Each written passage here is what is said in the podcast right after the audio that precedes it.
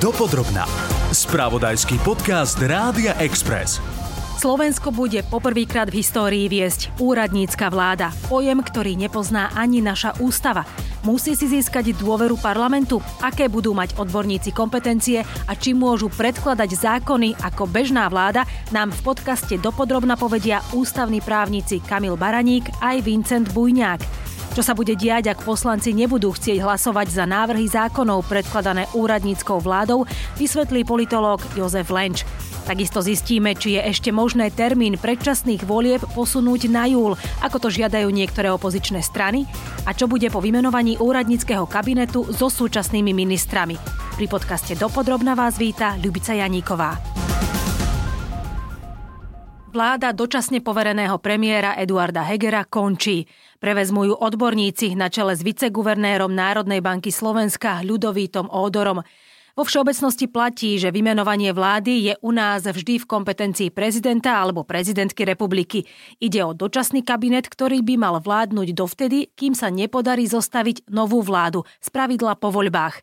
Ústavní právnici Kamil Baraník aj Vincent Bujňák vysvetľujú, že prvý mesiac bude mať úradnícka vláda plné pole pôsobnosti, pretože má 30 dní na to, aby presvedčila parlament a získala si dôveru poslancov. Úradnícka vláda je niečo, čo teda naša ústava nepozná. Čo to teda v preklade znamená? Že akým spôsobom vôbec teda môže byť takáto vláda zložená? Skutočne e, úradnícka vláda je termín alebo privlastok, ktorý naša ústava nepozná. V zásade sa s úradníckou vládou ráta v texte ústavy implicitne, ale je to naozaj veľmi okrajová situácia, kedy vláda nie je alebo nemala by byť zrejme zložená z politických reprezentantov, ale z odborníkov, ktorí na dočasnú dobu budú viesť e, jednotlivé príslušné ministerské rezorty.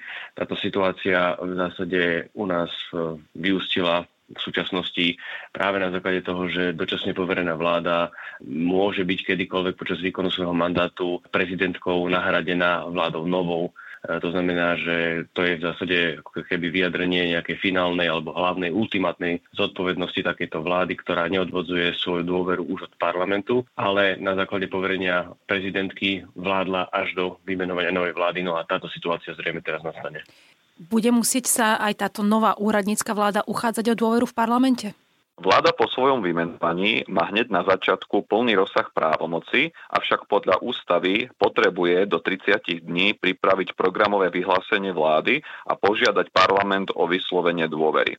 Počas tohto obdobia, ako hovorím, má plný rozsah právomoci a potom, keď sa bude rokovať v Národnej rade o programovom vyhlásení a o tej žiadosti o vyslovenie dôvery, tak sú také dve možné alternatívy. Prvá alternatíva je, že Národná rada to programové vyhlásenie schváli a vysloví dôveru takejto úradníckej vláde s tým, že potom ona bude mať plný rozsah právomocí naďalej a bude fungovať v režime štandardnej vlády. Ale potom je tu aj druhá alternatíva a to je to, čo je skôr pravdepodobné vzhľadom na tie verejné vyhlásenia niektorých politikov a to je to, že nebude schválená táto žiadosť o vyslovenie dôvery a v tomto bode hlava štátu potom je povinná takúto vládu odvolať a poveriť ju vykonávaním jej pôsobnosti, ale už v obmedzenom rozsahu a to až do vymenovania novej vlády.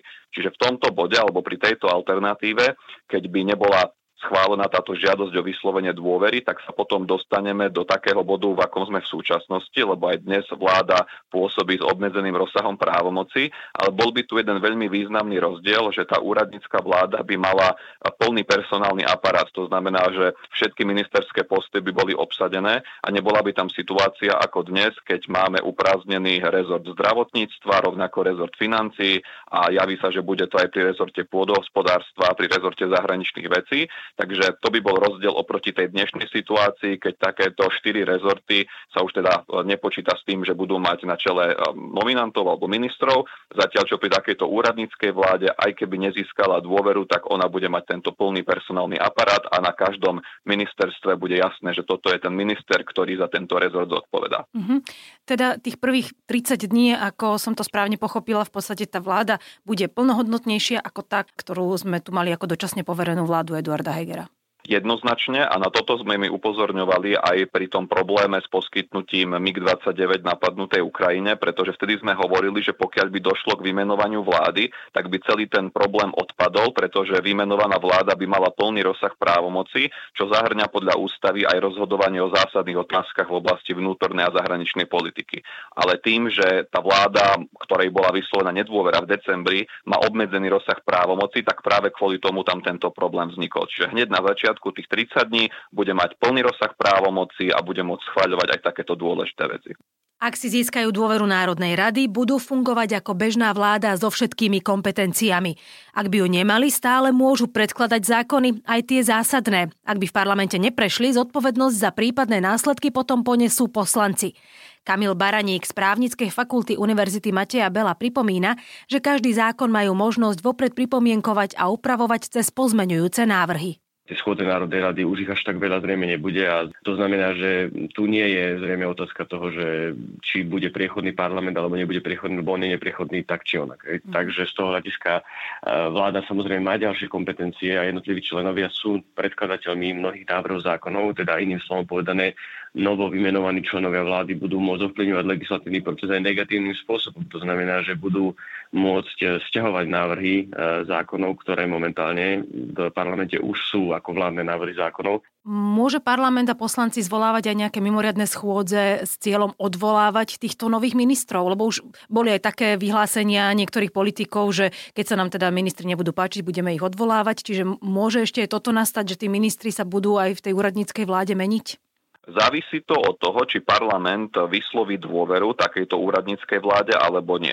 Lebo môžeme jednoznačne konštatovať, že v tomto 30-dňovom období, ktoré nás teraz čaká, keď bude vymenovaná vláda, keď bude ona pripravovať tú žiadosť o vyslovenie dôvery a programové vyhlásenie vlády, tak parlament nemôže vysloviť jednotlivým členom takejto vymenovanej vlády nedôveru, pretože by to odporovalo tej logike, že takáto vláda ani len tú dôveru nemá. Tak potom ani parlament nemôže vysloviť nedôveru jednotlivým jednotlivým eh, členom takejto vlády. Čiže pokiaľ by sa stalo to, že takáto vláda by získala dôveru Národnej rady, tak potom by tam ten vzťah vznikol, bol by tam takýto ústavný základ a následne by bolo možné, aby Národná rada aj jednotlivým členom takejto vlády vyslovila nedôveru. Ale pokiaľ by sa stalo, že Národná rada by zamietla žiadosť o vyslovenie dôvery, tak potom hlava štátu by takúto vládu odvolala, poverila by ju vykonávaním pôsobnosti v obmedzenom rozsahu a opäť by tam už bol iný ústavný ústavný základ ako ten, ktorý je založený na dôvere, čiže takejto odvolanej vláde, rovnako ako v súčasnosti, by nebolo možné vyslovovať nedôveru, respektíve nebolo by možné vysloviť nedôveru jednotlivým členom takejto odvolanej vlády. Čiže závisí to od toho, či parlament tú dôveru vysloví, ale hneď na začiatku, v tom 30-dňovom období, tak parlament nemôže vysloviť nedôveru členovi takejto úradníckej vlády. Mhm, rozumiem. Ak by e, úradnícka vláda nemala dôveru, podobne ako aktuálne vláda Eduarda Hegera, tak tam tých ministrov ministrov nie je možné odvolávať a tým pádom oni môžu len ako keby sami podávať demisiu?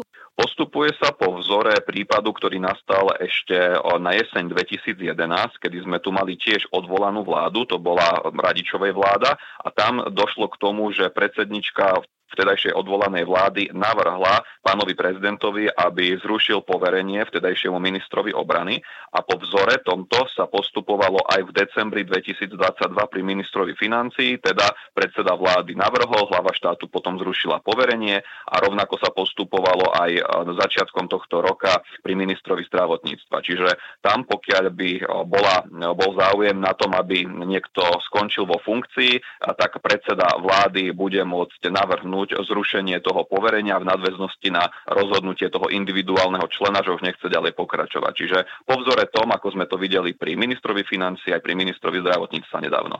Áno, ale tým pádom už poslanci v podstate ne, nevedia do tohto zasahovať. Poslanci nevedia do toho zasahovať, kým nevyslovia dôveru. Uh-huh. Keď tú dôveru vyslovia, môžu vysloviť potom tomu jednotlivému členovi aj nedôveru, ale pokiaľ tam nie je tento ústavný základ založený na dôvere, tak potom nie je možné vysloviť jednotlivému členovi nedôveru a vychádzame, ako som hovoril, z toho rozhodnutia ústavného súdu ešte z roku 95. Čo bude e, s týmito ešte stále súčasnými ministrami a premiérom? Čiže prezidentka, povedzme, keď vymenuje už e, úradnícku vládu, čo oni skončia na ministerstvách, čo bude ďalej? Oni momentom eh, vymenovania novej vlády prestávajú byť e, členmi vlády, no a ich ďalší e, osud samozrejme, že ústava nerieši. To závisí od toho, že v akom režime sa oni nachádzajú. Či sú to poslanci, ktorí boli zvolení do Národnej rady s tým, že sa ich mandát nevykonával, pretože vykonávali funkcie v exekutíve, tak tí sa samozrejme budú vracať do parlamentu, pokiaľ tak sami budú chcieť, lebo samozrejme môže sa aj vzdať výkonu mandátu ale to závisí od toho, keď sú poslanci, tak sa vracajú, keď nie sú poslanci, tak v zásade pre nich tým pádom ústavné funkcie končia. Takže z toho hľadiska ústava toto nejakým spôsobom nerieši. Dopodrobná. Politológ Jozef Lenč hovorí, že voľby mali byť skôr a septembrový termín považuje za najposlednejšiu možnosť. Ústavní právnici však zdôrazňujú, že pred letom sa to už nestihne. Predseda Národnej rady totiž voľby musí vyhlásiť najneskôr 110 dní pred ich konaním. Premanil sa čas na, na dobré riešenie, to prvá vec. Určite ten výsledok, aký bol, e, nepôsobí e, dobre v kontexte dôvery medzi občanmi a inštitúciami štátu. A bol, podľa môjho názoru určite by bol lepší termín volieb pred prázdninami, než ten, ku ktorému nakoniec dospeli strany bývalej vládnej koalície ako konsenzus, pretože ten termín je aj z hľadiska prípravy vlády na ďal, budúcej vlády na ďalšie, ďalšie roky e, veľmi, veľmi posunutý, prišiel veľmi neskoro a do veľkej miery skomplikuje aj ďalší vývoj Slovenskej republiky. Je ešte v hre stále júlový termín volie, po ktorom volá opozícia, alebo je to už niečo, čo sa ústavne nebude dať stihnúť?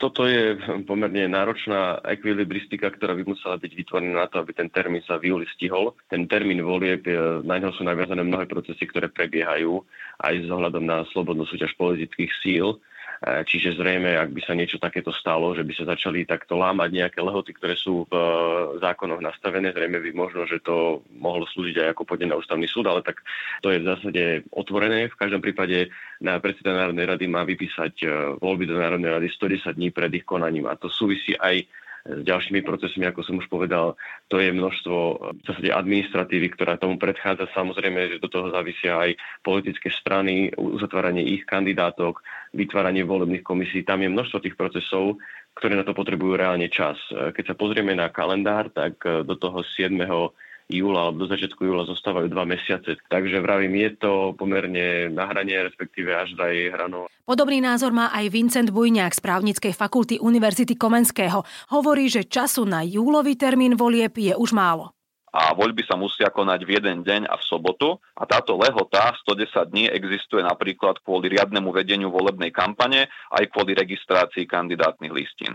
A konanie parlamentných volieb v júni alebo v júli neprichádza do úvahy, pretože to matematicky nevychádza.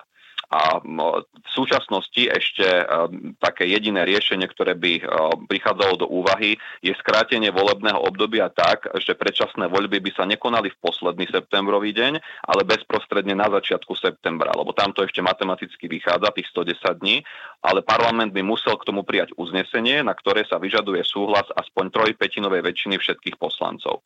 A toto uznesenie by nahradilo januárové uznesenie, ktoré stanovilo ako termín predčasných volieb 30 september.